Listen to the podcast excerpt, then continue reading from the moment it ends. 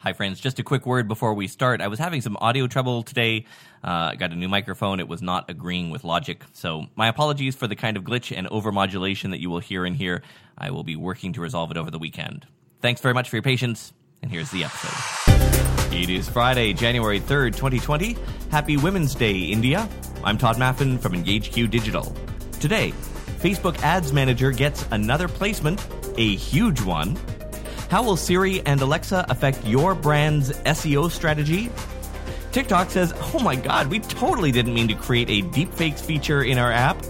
And an important update on the poop emoji. Here's what you missed today in digital marketing. When two guys left Yahoo and built a messaging app in 2009 called WhatsApp, they made their users a promise. We will not have ads in our app. And then Facebook came along and bought it for $19 billion. And hey, guess what's happening now? yes, ads. Good news for us digital marketers, of course. We get another placement in the Facebook Ads Manager, one with some strong European and Asian penetration, and one with 1.5 billion users. Bad news for the two founders who left Facebook once it became clear that ads were coming. Now we know the roadmap. Ads will launch on the status screen this year. That's the section where you post text, GIFs, videos, images, all of which evaporate after 24 hours, much like Snapchat. All of which makes WhatsApp's pre acquisition blog post a number of years back a little embarrassing in hindsight. It read in part Advertising isn't just a disruption of aesthetics, it insults your intelligence. Ouch. One of the big shifts in the last few years is a movement toward voice activated devices Siri, Alexa, Cortana, you know the crowd.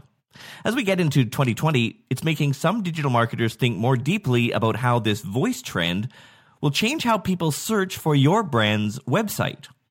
Already, Statistica says 20% of Google searches are made with voice. And some researchers are saying that number could hit 50% by the end of this year. So, will you have to change your brand's SEO strategy? An interesting article today in searchenginewatch.com that looks at some potential impact.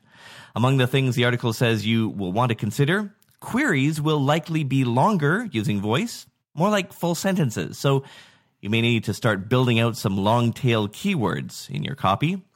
Backlinko says voice searches are currently an average of 29 words long.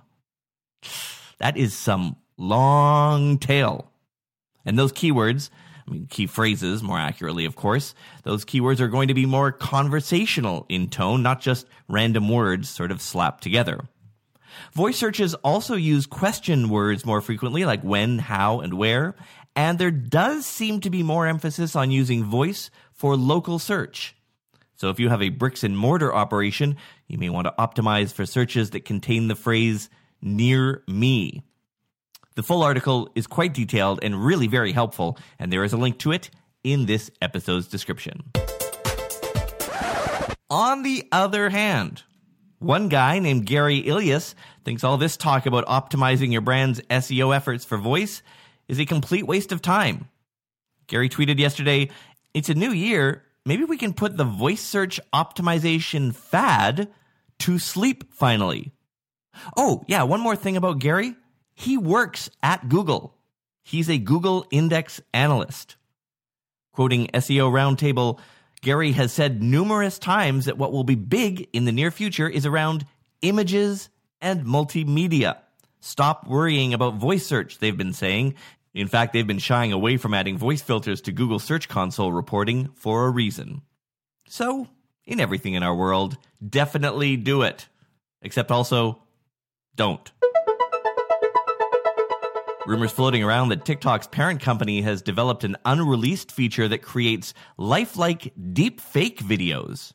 Apparently, researchers found some code in TikTok that lets users take a multi angle biometric scan of their face, then choose a pre selected videos where they want to add their own face in. In my experience as digital marketers, we tend to approach these kinds of things in one of two ways. Either we jump all over it, be the first brand to use it. Or when a fan of our brand uses our assets to do something creative, we send a cease and desist letter out. Obviously, the latter is not the answer. And as technologies like this become more popular, we are going to see more and more people using your brand to make their own creations. As I've said countless times, both here and in keynote speeches and in blog posts, we should encourage this behavior, not try to shut it down. If this deepfakes feature does launch, it will be quite a bit more advanced than that face swapping technology we've seen in similar apps. Let's also not forget that a Chinese company owns TikTok, and nobody really knows how much data they are required to hand over to the authorities. Scanning your facial features and handing over your facial biometric data sounds, well, a little sketchy. For its part, TikTok said that the code was in there accidentally and was actually intended for its sister app. And sorry, we didn't mean to. We are totally taking that code out now, for sure. Okay.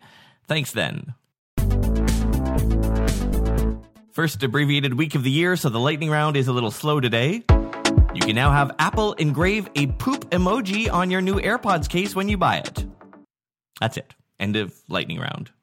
I promise for you new listeners who've come in from the ads, lightning round is usually much more compelling than that. If you're looking for some weekend listening, the premium feed has a bunch of good stuff a full description of Facebook algorithmic repair, a deep dive into the TikTok organic algorithm, plus my exclusive interview with Mitch Joel on the future of digital agencies. And coming next week, the five step methodology we use here at EngageQ for handling negative reviews and comments on social media. Click the link in this episode's description or visit todayindigital.com and look for the button that says Premium Episodes. Follow me on social. Links to my channels and our agency are in this episode's description. I'm Tod Maffin. Have a restful weekend, and I will see you on Monday.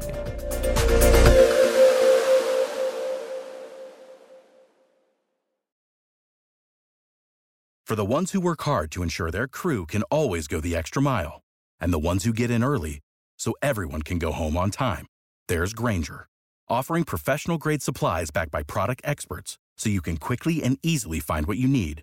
Plus, you can count on access to a committed team ready to go the extra mile for you. Call, clickgrainger.com, or just stop by. Grainger, for the ones who get it done.